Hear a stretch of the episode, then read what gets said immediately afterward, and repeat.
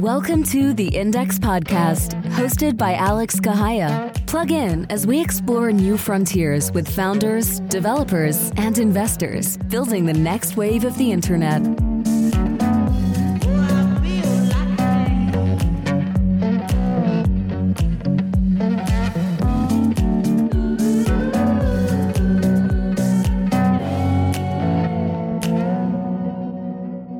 Everyone, and welcome to the Index, where we talk with the leading entrepreneurs, builders, and investors building the future of the internet. We do this because we believe that people are worth knowing, and we want to share the stories behind why they are here, striving for a better future. I'm your host, Alex Kehaya, and today I am thrilled to welcome my friend, Austin Barack. He is a trailblazing mind who is transitioning from his influential role at CoinFund to embark on an exciting new journey. Austin has been a visionary in the world of digital assets and blockchain. I've learned a ton from him, and he's gearing up to launch his own fund called Relayer Capital. And I'm so excited to have you here today and to learn more from you and share all the knowledge you have accrued over the last several years working with CoinFund in your career. So thanks for being here. Thanks, Alex. Yeah, it's it's awesome to be here, and I always really enjoy our chats and, and excited to to jam on crypto and all the exciting things that are happening now. For people who don't know you, let's walk through your background and how you kind of got into this space and I'd love to just specifically hear, you know, what's the why that drives you to spend all of your time in in the future of the internet and web3 and crypto specifically? I first came across crypto in, in 2013 when Bitcoin was making its first run in the spring there. And I found it really, really interesting in this, you know, paradigm shift in the way you think about value and the way you think about how users can self custody their own assets and, creating this new digital form of gold. But you know, really until 2015, 2016, it didn't click for me until I then came across Ethereum and it was just like blew my mind as far as the broader surface area of application building where you could take the programmability of smart contracts and build all these really interesting novel decentralized applications that could then improve the way that people coordinate around the world reduce the trust requirements and also just make the financial system a lot more inclusive and I was working at the time early in my career at a cross-border payments startup. And, you know, Bitcoin w- was interesting from that perspective of being very tangential uh, in terms of the opportunities for remittance and, and store of value. But but Ethereum was that moment for me. 2017 went down this people sometimes call it a rabbit hole but it, it's it's a rabbit hole or it's a one-way street but but either way i never turned back and you know i, I just I, I don't think there's anything more interesting that's happening in technology right now than the building of this next internet in crypto so left in 2018, started my own project, a DeFi project, then worked at a crypto ETF issuer, and then been a CoinFund for the last three and a half years until very recently. Worked with a number of really top founders across pre-seed, seed, Series A, uh, and liquid projects, and, and recently left to launch my own fund, investing across a whole bunch of different segments, but really doubling down in the areas that I'm most excited about. And that new new company is called Relayer Capital you mentioned that Ethereum was the thing that kind of pushed you over the edge. And I had a very similar path. I, I read the Bitcoin white paper probably in like 2010, 2011, and I was like, man, this sounds super interesting. But I didn't quite grasp the impact. Then I had an experience with Ethereum that really like unlocked for me the the paradigm shift. I'm curious, do you recall like interacting the first time with Ethereum and like what was it that you did that kind of caused that shift for you? Yeah, so it, was a couple things. One, it was just the idea of self custody, self custody, but also being able to interoperate with, with a whole bunch of protocols and the idea of composability on one chain. And at that time, there weren't like a lot of DeFi protocols that you could use. So like the amount of composability that was possible was pretty limited, but testing around with like early iterations of, of dexes, you know, another really interesting piece was the idea that you could have other sorts of assets that live on the chain that live on this base layer. So, you know, the idea of DAI and other decentralized stablecoins and what that could mean from a payments and remittance perspective. But then just the concept of an ICO and how it allowed for raising money in a very, very different way And, and, that's a fundamental innovation that we saw in, in 2017 that, that was really impactful. And then, you know, in 2020 and 2021, we had the rise of DeFi and NFTs, and we're going to have even more verticals emerge this time around. But the possibility for composability, programmability, building new sorts of decentralized assets and, and new use cases was just was really really cool. And also, you know, I've been investing. I had like a kind of interesting childhood, but I've been investing since I was 10 years old in stocks and started trading options when I was 16. So I've been around around markets for a long time and I, I, always found it a little bit boring that markets were five days a week, 9.30 to 4 p.m. So when I came across a market that was 24 seven, I'm like, this was like, I was made for this. That's your uh, speed. So, so, it was yeah. really fun. Yeah. I feel like people like you are built different. You know, it's just like, cause not everybody can handle that. I think we've had this conversation before. Like I cannot handle trading. It's too much time, attention, and and stress. So I have a lot of respect for that with the 24 7. Like crypto literally never sleeps. Let's break down composability and self custody a little bit. So, like for people who maybe have never set up a wallet before and you're trying to explain why this matters, why does self custody matter and what does it actually mean? How, how do you frame that for people? Self custody ultimately means you're in control of your you know own financial situation, you're control of the assets, and there's no other party that says you can't make this transfer. You know, they can't seize your assets. And th- this is something that, you know, we're, we're generally pretty fortunate in the United States to live in an environment where we haven't had to grapple with these questions for the most part.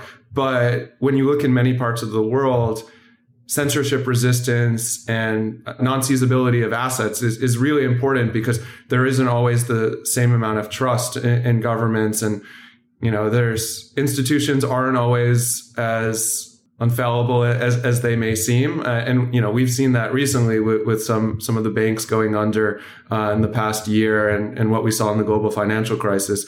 You know, it, it's, it's really just cash in a digital context where when you have cash in your pocket, you can do whatever you want with it and no one can take that from you. And it's really the same thing, but adopting that to the digital era.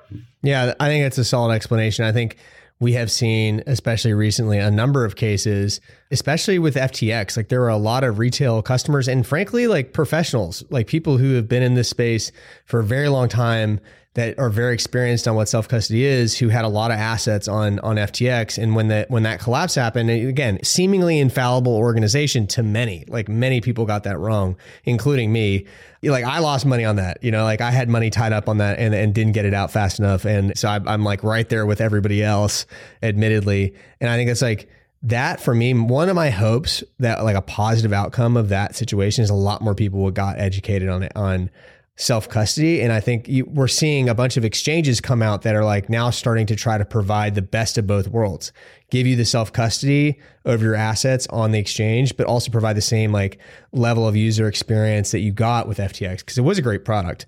That was a really big part of it. And, you know, a lot of the people that were using FTX know how to self custody their assets. But the difference was, the trading user experience was just generally a lot better than you could get on chain. So people were making that trade off where there was the trust element of securing your assets w- with another party for that better experience. And that's why I'm so excited about this cycle because we've had such an improvement in wallet user experience and minimizing the complexity of transacting on chain and then tons of upgrades and next generation protocols that improve the capabilities of what you can do on chain. So now the need to to make those sort of trust assumptions for the better product or, or it's no longer really that trade-off where you can get the same quality of product or, or nearing that level on chain. Yeah. What what are some of the projects and products that you are excited about that solve some of these problems? Yeah. So one, the the idea of account abstraction. So being able to pay gas in any token, not necessarily needing to, to pay in, in the token of, a given network, to be able to create wallets without needing to manage seed phrases. And, and seed phrases is, you know, for folks that aren't familiar, are those series of words that you have to write down that allow you to then recover access to your wallet if you lose access otherwise we're seeing a lot of wallets make that process easier or, or, not even require seed phrases, allow for social recovery, allow for biometric recovery. We're seeing other, other examples of, of applications even allow for logins using a, a password and an email. And if you want access to the wallet, to the private and public keys, you can do that over time, but it's not required day one. So you can kind of progressively decentralize. And we're seeing on the application side, Perpetual's products make a meaningful leap forward. And that was what people used a lot for FTX for derivatives and protocols like DYDX, like Synthetix, like Drift, and a whole bunch of others, making the, the user experience a lot better there. And then also projects like like Jupiter, which is going to be exciting to see their their token go live end of this month. But it's kind of night and day comparing using Jupiter today versus trading on DeFi a couple of years ago, where you can do a DCA, you can get optimally routed to exactly where you want to go, you, and the user interface is so clean. It's just like people are really, really in a good place. Yeah, I mean the DCA feature is incredible. I mean uh, the just like for people what that stands for. It's dollars cost averaging. So if you have a bunch of tokens you want to buy or sell like you might just want to do it over time as that might be part of your strategy for like cost averaging or it might be a market that doesn't have a lot of liquidity there's not a huge volume of trading and you want to sell or, buy into it without doing like a big price impact you can do that on Jupiter and you're maintaining custody of your assets the entire time and it's kind of set it and forget it you can tell it for example I want to buy you know $100,000 worth of this token over the next seven days and I want to buy, you know, an even amount every hour and it will just do it for you. And it, the user interface is dead simple. If you have a wallet set up, you just connect to it and you configure it to whatever you want and it just works. And that was the first time I had something in DeFi that that was that easy when I when I did that. Yeah, it's really awesome, and, and, like you were saying, it's not only for for retail users that want a dollar cost average, even for more you know professional investors and, and traders for markets that aren't very liquid, you could set it up to say, I'll buy $500 of this token and it'll execute every hour for, you know, some amount of hours or, or days.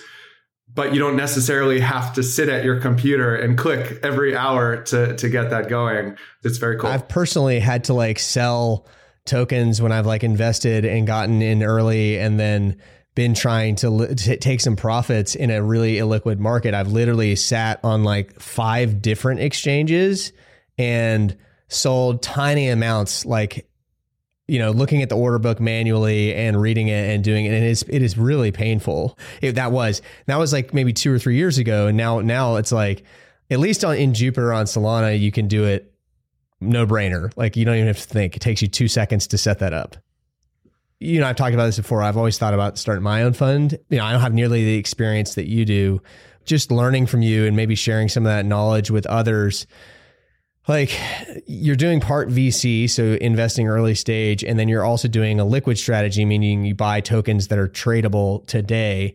First, let's talk about the VC, and then I want to talk about the the strategy around liquid. But how do you think about making seed stage investments? What are you looking for? And like, if you're a founder listening to this, this is a great, you're going to get some good intel on how to approach Austin, but like, how do you make these good investments and maybe like give some examples of teams you you've invested in in the past and like walk us through if you're comfortable, you know, walk us through like how that matches how you think about it and the kind of like returns you were able to generate when you get it right.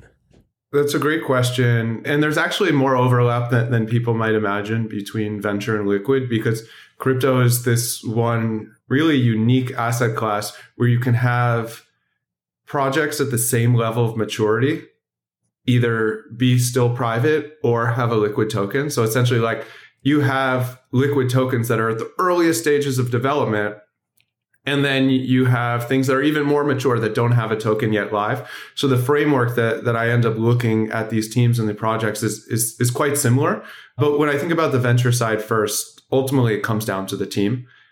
The team needs to be that best in class, know what they're building, know the opportunity, know the product gaps back and forth. And, you know, when you're investing at the early stage, you're, you're ultimately investing in the, in the people and you're going to try and help them as much as you can on the investor side. But it's got to be folks that are really mission driven and mission driven over the long term to build something because, you know, we, we sometimes see tokens go live within six months or a year at these really high valuations. And you need someone that that's intrinsically motivated and, and is going to want to build something over the long haul. Outside of that, from a product standpoint, it's really two things. One, that they understand the product gap or the product opportunity and are laser focused on building towards that. And then the other side is you need a team that ships quickly and is iterative, but also has the right sense of what limitations or, or guardrails needed to be put up from a, a risk perspective because you know crypto is all about internet of value and in particular with defi protocols or, or anything that that really manages the funds of, of other folks you can have a vulnerability if you have a hack that that can I mean, one, you lose people's money, but two, it could be the death of a protocol. So you really need to make sure that things are properly audited, that things are properly documented, and that you roll out in, in a staged and guarded way. And then one of the the other pieces is when you look at a team, do they have the right sense of like how to bring a product to market? Because the technology and the product are, are only one piece, but if you don't actually get the intended user using that product, that then it's all for naught. So finding founders and, and it doesn't all need to be one founder, you know, the founding team or, you know, the supporting team, but to have that combination of technical expertise, but also folks that really, really know how to communicate a vision and, and bring a product to market.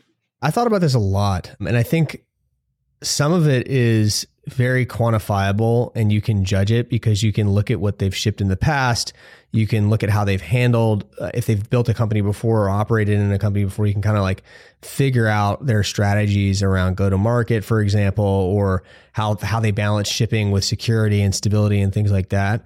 There's kind of this magic with people where they have the right combination of like humility, and coachability, but also just like ambition and drive and focus and and being that intrinsically motivated to just grind towards a vision.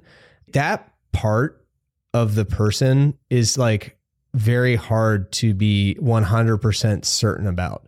I just feel like when I like look at the pattern recognition, at least on my end, when I've made the seed stage investments, there is like this instinctual feeling I get on top of all of that where I'm like, this feels right about the person. And I don't know if that is like the best thing or not, but I do feel like at the earliest stages, the people matter so much and, and knowing people is the most important part of all of those things. Cause because the right people will figure out all, wherever they have a gap in the other areas that you mentioned, they'll solve that problem, you know, eventually. The average startup pivots once. When you're making an investment in an early stage team, you're not necessarily investing in that 100% their current idea is going to be the idea that's successful. You're saying that these are the group of people or this is the person that will be able to pivot appropriately and iterate to find the right market opportunity. And, you know, what, one of the things that, that makes that decision a lot easier when you're determining who to invest in and not is, you know, I, I often have a relationship with, with founders months or even years before I invest. And, you know, I, am always happy to have a conversation or, or, chat with the founder or give advice and having those longer term relationships just and, and, knowing the people more uh, make makes that a lot easier. Yeah, that makes a lot of sense to me. So, all right, let's let's talk about the liquid side. So, I think honestly, in investing in in like liquid tokens in a bear market is obvious is kind of the easiest thing you can do. I mean, you don't try to time the market. You can never time the market in any environment. But uh, you can kind of sense if you've been through a couple of these cycles in crypto, you can kind of sense like, okay, you know, things are down a lot right now. They're probably going to go, maybe they'll go further down, but at some point they'll be up a lot again. Um, and so it's sort of like easy. But when things start running hard as they have in the past couple of months, and you start looking at being in another bull market, and none of this is financial advice, do your own research. But I'm just like, yeah, no financial very, advice. Yeah, I'm just very curious about how do you manage risk in a bull market environment, which I guess we're in one now. I don't really know how to define that. when you look at that and there's been a lot of price appreciation and you kind of look at historical movements like history has repeated itself a lot in crypto but that doesn't mean it always will. And so i'm just like how do you think through that? How do you help lps think through that? And just generally how do you how do you think through managing risk in that in this kind of environment? The way that i think about it is one to your point on bull markets and bear markets this happens every cycle in crypto, but it happens elsewhere, like we saw in, in technology bubbles of the past, where when you have an industry, and even like before that, like think about the railroads and, how they, you know, there was a speculative mania around them all that time ago. But things with so much potential inevitably get overheated and are valued way more than they should be in that short period of time because people always underestimate how long things will take to be built and, and to reach fruition, but necessarily kind of underestimate how big they can be in the very long run. So we see things get too expensive in the short term, but we also th- see things, you know, in the depths of fear get way too cheap. And, and, and that's where we were in, in parts of 2022 and 2023 so we've had this massive recovery. Bitcoin's maybe triple where it was at the end of 2022. Solana is more than 10x where it was, and one of the most interesting ecosystems. So so a lot of a lot of growth that, that's left for that ecosystem. But but when you think about taking profits, when when you think about how to allocate, it, it's really a decision around where do you have conviction and what are the appropriate risk buckets. And and at least that that's how I'm thinking about it. Everyone should do their own research and you know apply what's relevant for them. But the way I look at it is on the liquid side there's essentially three buckets of the names where I have the most conviction. This is how I adjust it from a percentage weighting perspective where there's teams that have really interesting products that are showing traction where I'm really confident in the team and their long term approach. But maybe there's some element that's not de risked. Maybe they haven't seen as much traction or don't have the dominant share in their vertical that I would like to see. Or, you know, maybe there's a certain element of their roadmap that I haven't seen shipped and I want to see how that develops. Or maybe they've taken a little bit longer to ship than expected. And that would be, for me, more in that lower end bucket. And you graduate from different protocols in different levels of buckets to more of a mid-size to a larger size bucket as you get more conviction and as you're able to de-risk some of these elements. And one of the ways that that's often easiest to manage a portfolio, especially if you have an asset that's run 5, 10, 20, 30x, which could happen in crypto. And I mean, that's the exciting thing about crypto that there's these opportunities is to reevaluate, well, if there's an asset that was in the my lowest risk bucket, but still something that I have conviction on, and is now just because of the price appreciation in my highest risk risk bucket, should it remain there? Should I, you know, diversify out of this position into some of the other names where I have more conviction? And using that framework has helped me think about things and, and be able to manage risk in a much more nuanced way, especially with, with, with, big moves up and down.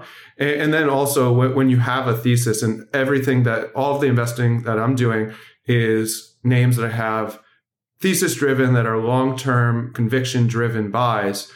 But when you have a thesis, map out what you expect to happen over time in terms of rollout of new products, advancement of the technology, protocol upgrades, traction, and development and then determine like, well, it's been a few months. Have they reached where I expected them to reach? Why haven't they or haven't they? And then use that framework to determine, you know, how it should be weighted as part of the overall portfolio. How do you get that intel? Like, how do you get answers to those questions? Because, like, I think that's kind of that part, big part of the alpha for for somebody like you is like getting answers to the like, why isn't this team shipped? And um, curious, like, how you approach that, gathering that information. That's one of the things that, that I like most about crypto, where in equities in the stock market, you get quarterly reports. And other than an occasional press release or, or an announcement of some other kind, that's all the data that you get. In crypto, you get data block by block by block by block. The data is all on chain. So you can see exactly how many users, how much protocol revenue, how much DEX activity, whatever the relevant metric is, you can see that on an ongoing basis in real time what the level of usage is. And then also, you know, there's Twitter spaces, there's, you know, teams are in Discord, they're publishing regular updates. and teams are very approachable and and you know the information is all out there. It's just how do you distill and filter that information to be able to create actionable insights from them? And that's one of the things where you know there's resources like defi llama and dune analytics and token terminal and others that make it easier to use but often the most alpha can be found just digging really really deep into some of these early protocols where you know maybe the data is not as standardized but but it's out there and just just knowing to look for it and staying on top of things. And that necessitates being on top of things seven days a week. But i don't know i, I think most of the people in crypto crypto is both their job and their main hobby. So, so it's a lot easier if, if, it's what you love to do as well. Yeah, and I think the other one that you didn't mention is just GitHub repos because the oh, know, totally. most things yeah, are open source. So you can like if if there's something on the product roadmap, you can see how many commits, how active that repo is, who's contributing. Crypto really relies on on community so much, and it's community of both like users but also contributors, and so you can kind of see like Akash is like really interesting in the in the sense that they've been like radically open source. I think they're probably the most open source, like radically open open project. I'll give this example. I really don't think Greg would mind, but I, I found a like a couple typos on this blog that they posted a couple days ago. And I messaged Greg. I was like, hey, just so you know, like not a big deal, but I found these typos. And he sent me the GitHub, GitHub repo and he's like, hey, mind making making a commit? I'm not a software developer, so I'd never actually made an open source commit. And I got to like I found it because I'm an open source nerd. I found that like awesome. Like I, I was able to like make the it was just like literally like four words that I had to fix. And you know, I made a pull request and he pushed it up. And so you can't get that you can't get that kind of access. And then the other thing is like good founders in this space build and engage community and that's like their lifeblood like two really great examples of this are um, Vibhu Norby who's been on the show before um, and founder of Drip, and he is just on it with his Twitter game, like engaging the community and and putting out great transparent content about how everything he's thinking is like right on X or Twitter or whatever you want to call it. And then the same thing with the founders of Jupiter. Like Meow is out on there all day, like posting, and he's in his Discord too, super active. I don't know how those guys do it. Like the the 20 like again 24 7 engaging with the community is so hard for somebody like you who's like analyzing all this stuff, you can go in there and see like what is the vibe of the community? What what are their plans? It's literally right there. And so you don't even have to have like a private conversation with the founders that are really good at this. They're it's already out there. Totally. And and then also on top of that, even as a non-developer, just a community member, you have the ability to influence the direction or at least inform the direction of a project by voting with your tokens, participating in the DAO, helping communicate on some of these heat checks for, for different proposals, and participating in these open forums because users provide the most valuable feedback and most of the people that own tokens of a given protocol are likely users of that protocol as well. And they're really really powerful in helping push forward the direction of the project in, in, ways that make the most sense. Yeah i can't think of another industry where this happens. Like jupiter for example if you look at the messages they put out of twitter in the last like two and a half three months they have really involved the community in how the token will be allocated and how it will be airdropped and what's required to even like benefit from it that's kind of amazing i mean in that case it's got to be I can only assume it's going to be like millions and millions of dollars going out to the community, to the thousands of people that have that have participated in it, and and like you don't see Apple doing that. They're not like listening to you and me about like. But Saga strategy. is doing that. If you if you have no, but I guess not on the strategy side. But if you have a Saga phone, yeah, you're being rewarded as a user. And I mean that that's a whole other topic. Maybe we can spend time here yeah, let's do it. Talk about it. I think that's fascinating. Like that's net new to me. I don't think anybody even thought that was going to happen when when that was being built. It's kind of like NFTs. You, you saw them sort of around, and then all of a sudden, it, this use case exploded around them, and you didn't really see it. I didn't see it for what it was when I first saw like an NFT company. I would love to hear your thoughts on it. Yeah, I mean, incentive design is just so so unique in crypto, where you can attract early users to give feedback and get the flywheel going on a given product by incentivizing them with the token to be able to then govern the network. And there's so many unique ways that you can approach that incentive design, like what Jito did, for example, with even before they released the token, having a point system, but then driving user behavior in the way that allowed them to grow in the most measured way where for example you got a certain amount of points if you liquid staked sol but you got to multiply if you participated in defi or through a particular protocol maybe even a larger multiplier or what jupiter is doing where you know rewarding those early users and giving them an airdrop of tokens for being early supporters but also continuing to give tokens to to later supporters and you know the the Saga phone is another great example. I, I, have my my Saga phone here, but yeah, I got mine. Yeah, I always have it with me, and I mean it, it's an awesome phone. It, it's you know like iPhone quality, super it's high quality, top yeah. level Android phone, and you have a mobile experience that's optimized for Web3 in terms of how the seed phrase is secured or how the seed is secured and also being able to sign transactions with your fingerprint and with biometrics.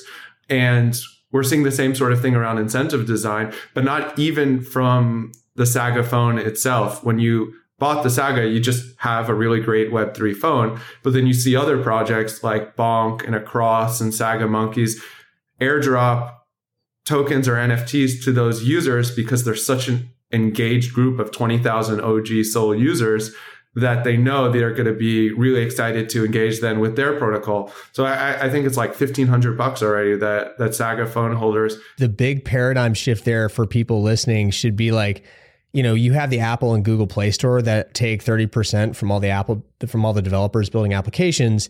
And I would argue that a lot of the utility for my phone comes from those developers, right? The people building apps that I then use. And Saga doesn't care about taking fees from developers or consumers. And developers are able to instead come up with now really unique token incentives to acquire users. And that's what this airdrop thing is, right? Like I totally downloaded the Bonk app to go claim my Bonk.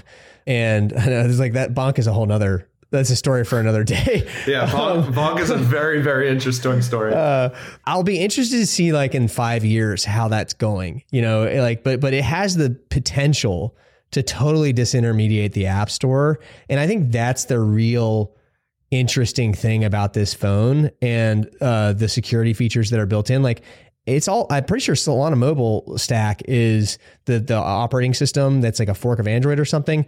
That is all open source. So like any mobile carrier could could implement this and gain exposure to these users. There are millions of crypto users out there. Right now there's 20,000 hardcore like early adopters on this phone, but this model to attract people to buy a phone and get users for to app developers is like total I feel like it's totally new. Maybe somebody listening to this will chime in and say it's not, but I feel like it's really a new paradigm for for an app store to operate this way. Yeah, and, and I think it's something that we're going to see where just like a phone is let's call it like a real world utility, we're going to see that across other real world utility where users are incentivized to try a new product by essentially becoming the earliest stakeholders where if you think about like Airbnb, right? And there's a new competitor to Airbnb and you earned tokens of that protocol for using that product and it was at a comparable level of quality. People are going to use that instead of Airbnb. And we're already seeing experimentation on like, for example, Teleport is an early protocol that's, you know, an Uber type deep uh, protocol, but but on a, a, decentralized basis, and they're able to meaningfully reduce the amount of fees. So drivers aren't getting thirty percent taken off the top, but much much less, and you're still having that matching protocol. And you know there, there's other elements that they need to solve for in terms of quality assurance and safety and all of that. But there's so many unique things you can do when you incentivize users and make them stakeholders from from the earliest days.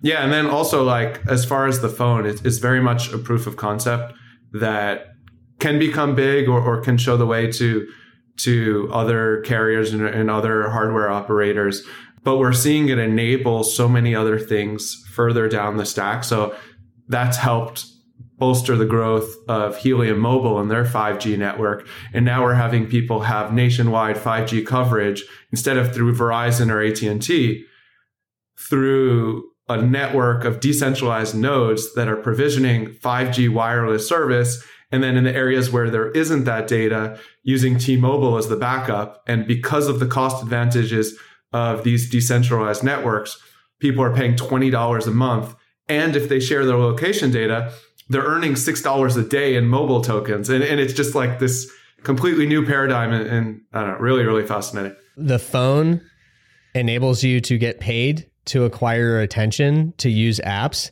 and then the phone itself pays you for for sharing data that all these other telecoms just take from you without really asking. I mean, you check the privacy acceptance thing, but they're making money off that information for sure. They have to be.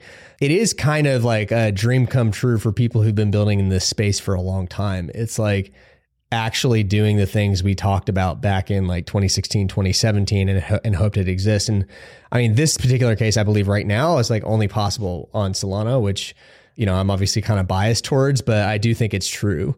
Yeah, I mean, DePIN and some of the NFT use cases definitely because of the amount of scalability, throughput, and low cost to transact, and some of the things with isolated fee market or local fee markets as well. Solana has enabled a lot of really new use cases, and that's why we're seeing so much NFT and, and DePIN experimentation there. Uh, so yeah, re- really cool stuff. We're kind of at the top of the show here, so I always ask my guests the same thing. But like, what have I not asked you that I should have asked?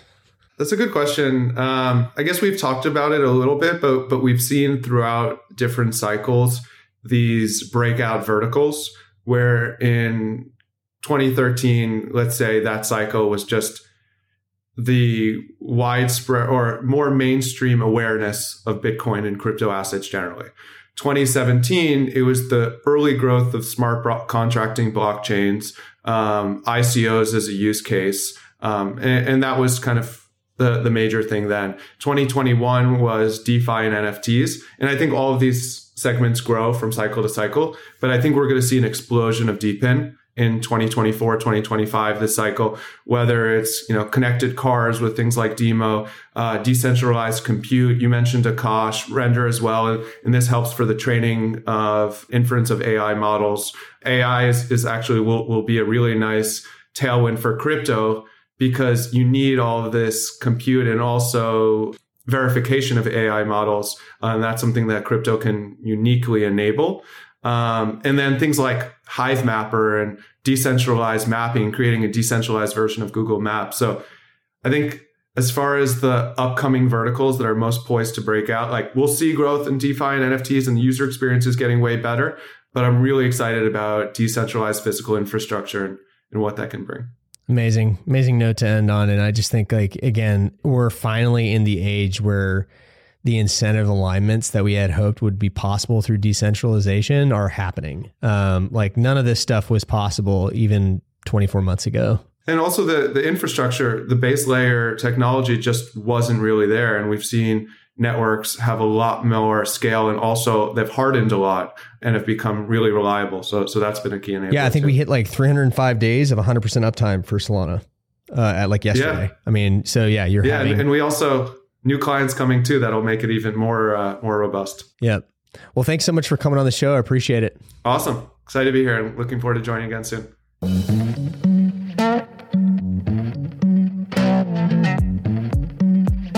You just listened to the Index Podcast with your host, Alex Kehaya.